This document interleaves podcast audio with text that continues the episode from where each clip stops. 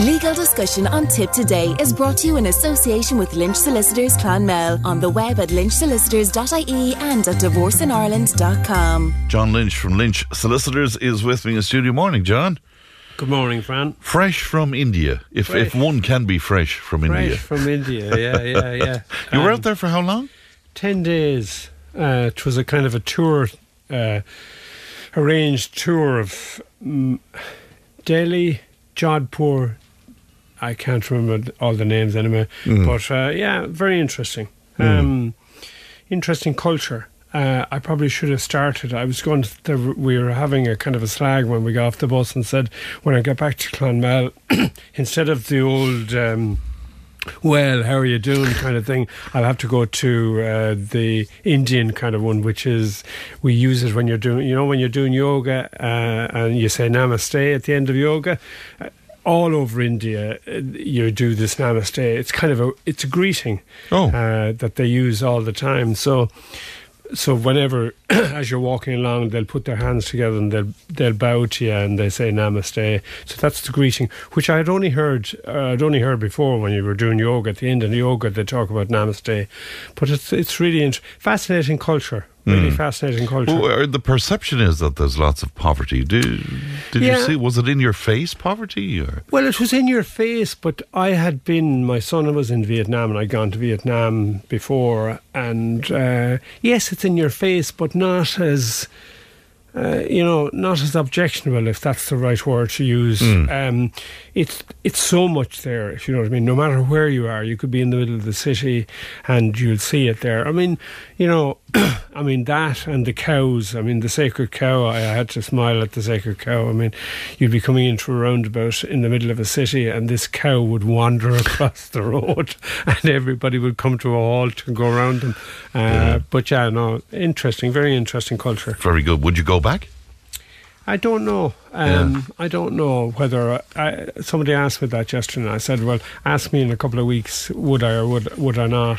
Um, interesting. I watched I watched Gandhi on the way back. You know the way you have all these movies to watch, and I went looking for movies. I couldn't find one, so I found Gandhi and I watched Gandhi, and I thought, yeah, I must. And I bought a book on the way uh, back as well. I I did Russia on one of those tours years ago. And when I came back, I read a book on Catherine the Great and another one on Peter the Great because I was always, I think in the West we're always fascinated with Peter the Great because he when he did uh, uh, when he did what is Petersburg, but um, yeah no so. I'll read about it, and whether I go back or not, I'm not sure. Interesting. All right, you're going to uh, speak to what it seems More mundane, now. more mundane things. to talk about medical negligence. But uh, yeah, this is always of huge interest to people. Yeah. Yeah. Well, I mean, I I think the starting point with medical negligence is the second part of it, which is negligence. You know, what's negligence? And uh, when you're talking about negligence, you're talking about that whole area of law that deals with, you know, negligence, proving negligence, and what's made up. You know, what exactly is negligence and how is it made up? What are the component parts of it? And I mean, the component parts of negligence, be it medical negligence or most other areas of negligence, are literally that there's a duty of care there. Somebody has a duty of care. Uh, you have to establish that they have a duty in the first instance, and the second instance, then you- have to establish most obviously that they've breached that duty of care, and then you have to establish a connection between the breach and the duty. So, in other words, you have to say that the actual breach caused the loss or damage. So the final hurdle, if you like, is the damage side of it. You have to prove damage or injury. And funny because quite commonly over the years, people would come into you and uh, they would say, "Here's the scenario." Is do I have a case? And you say yes, you do have a case, but do you have an injury or a damage as a result? Sometimes the first hurdle is to establish whether there's an injury. Because if there isn't, like for example, in in defamation, you know, the injury obviously is that um, you know you've been defamed. In medical negligence, you've suffered an injury. There are torts, and again, I'm using that word. Like negligence is a kind of there's an umbrella term in law. Like you've got criminal law, you've got contract law, you've got insurance law, you know, so you've you've banking law, and then you have this area called tort law, and this is what we're talking about here, tort law.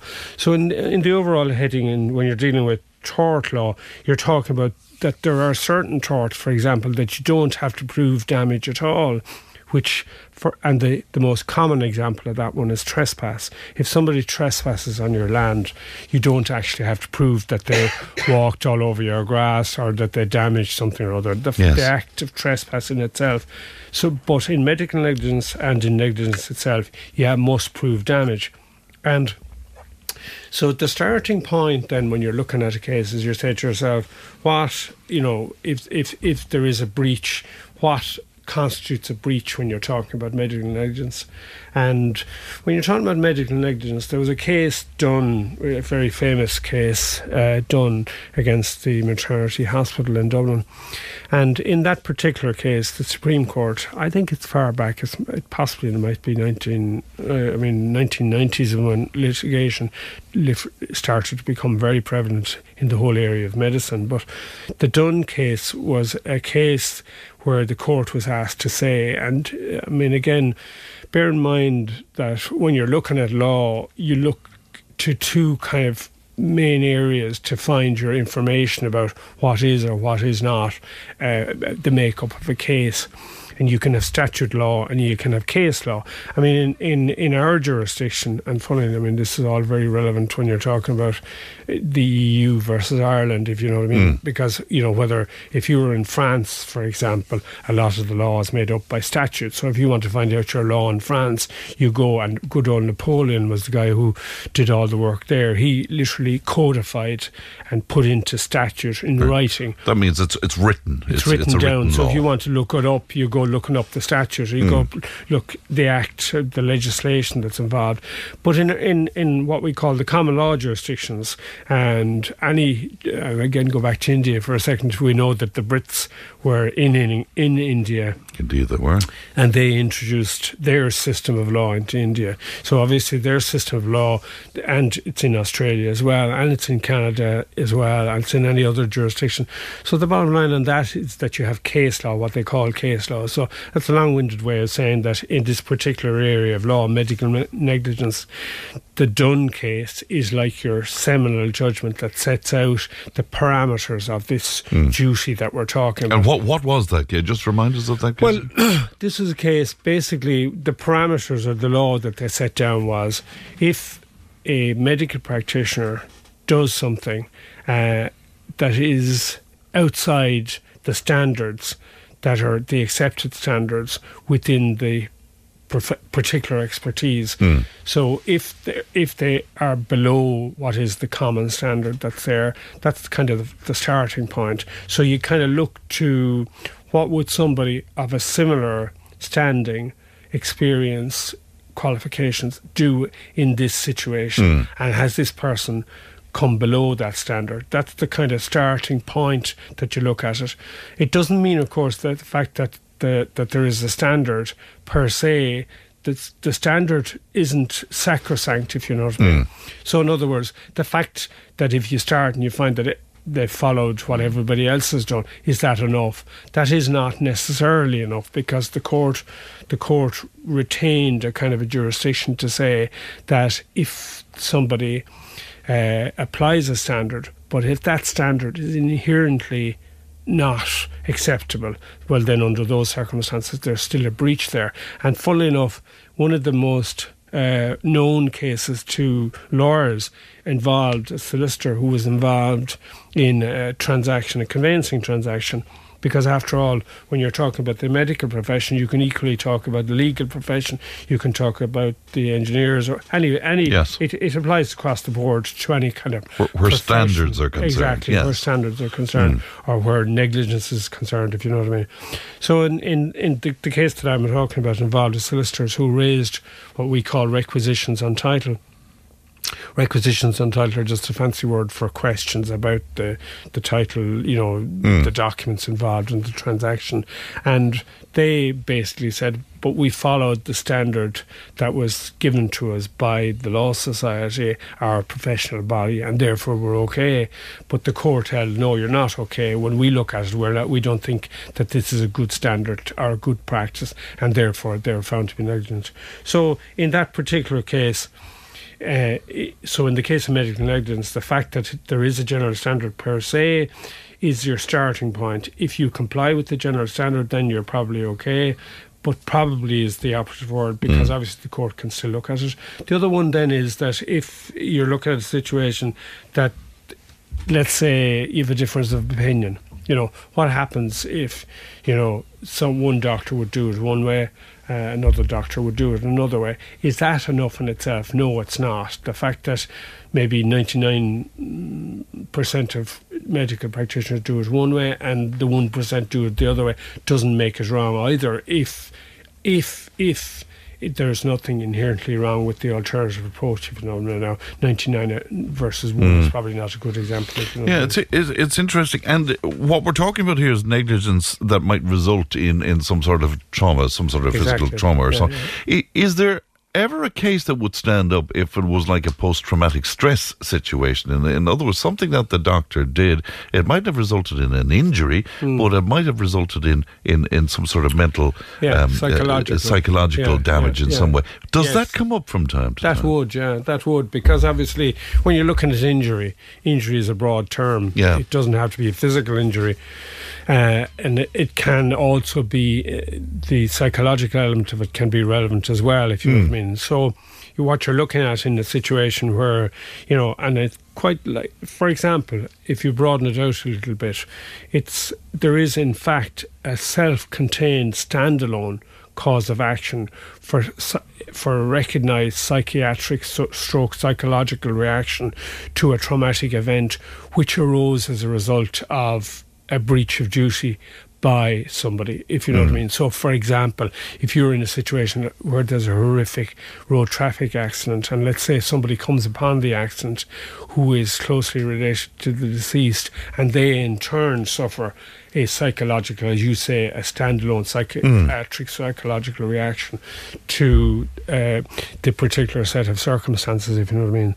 So yes, there's a st- and when you're looking at injury, injury and damage is a broad term. Yes. it doesn't have to be physical; it can be psychological as well. So yes, it does. It can cover that. Let, let me just take a break for a moment, uh, John. Join the conversation in Tipperary. Contact us through Facebook, Twitter, or email tiptoday at tippfm.com. And you're very welcome back uh, to Tipp Today. And John Lynch from Lynch Solicitor is still with me in uh, studio. Some questions in uh, for you, John. Let me see. Um, how long do you wait to claim medical negligence? I suppose that's. That's a very good question Yeah. because that involves something other than it's kind of I always see that question as you know when do you know that there's a case if you know what I mean? Yes. that kind of question. Because uh, first of all the law says like in all areas of tort that you have a limited period of time within which to make a claim. And that if you like is based on the logic that people can't wait indefinitely to take a case because it's unfair on somebody who- against whom you take the case that there it could come out of left field if you know what I mean. So that question, and funny because that that's one of my areas of interest, um, one of my many areas of interest, but that particularly is an area of interest of mine because there's been a couple of cases. I'm sounding long-winded now because I'm, I'm I'm still in holiday mode. I think I'm th- I'm still on the bus, uh, but that kind of comes around the question, which which is a difficult question when you're dealing with medical negligence, because you see, if you take it that if you're in a situation where you're you're under treatment, if you know what I mean, when when does the point come that you suddenly start saying to yourself, "Well, wait a second here now. This doesn't seem right to me. Uh, you know, there's something wrong here." And the issue that arises is when does when will a court say that you should start doing something? Right now, can I just say that to start doing something is that what the law says is that you have two years from the date of the accrual of the cause of action to take a case. Now, what the hell does that mean? What that means is what it commonly means is if you're involved in a road traffic accident and you have a crash, you usually have two years from that date to take a case. Right. So that's fairly simple and fairly mm-hmm. straightforward.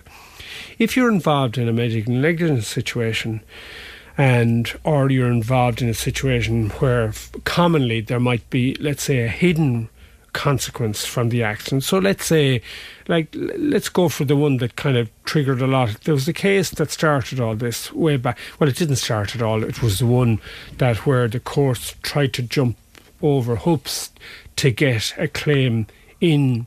Uh, if you like, that was out of time and bring it into time on the basis of what they called the discovery principle. So, in other words, what the what the courts tried to do was the courts tried to do. Uh, I can't think of the name of the case now, but I know that the judge was Barr. I can't remember the case name. But I should know it, but there you go. Um, the particular individual had had an operation as a child. She was only 15 at the time. And one of uh, the operation involved uh, in removing one as opposed to two of. Um, gee, uh, my head has gone now. Uh, but anyway, the operation did something that she knew nothing about. Yes. So over a period of 10 or 15 or 20 years, she had serious problems, health problems as a result of the operation, right? Hmm. But she had no clue at any stage during that 15 or 20 years, nobody told her that the reason that she had the problem was that the operation that happened 30 years previously Right, so- caused it. So the the, the bottom line on it was that when she did find out, she went to take a case because she was told by a consultant that should never have happened, you know, and if that hadn't happened, you'd be fine. So she went to take the case, Maitland and Swan. That's the name of the case. Just come into my head, Maitland and Swan. And I remember it because Swan, this consultant, anyway, that's another story. uh, the um, so when she went to take the case, she went into the High Court, and the judge in the High Court Barr said, "Well, you can't really expect her to take a case when she'd no she'd no way of knowing yes. or no way of finding out that she had a problem." And he in, he devised this. He tried to make case law. He tried to create a right through case law. He was knocked down in the Supreme Court. The Supreme Court said, "No, you can't. You can't invent a new way of doing this." Blah mm. blah blah. Two years is out. She's out of time. End of story.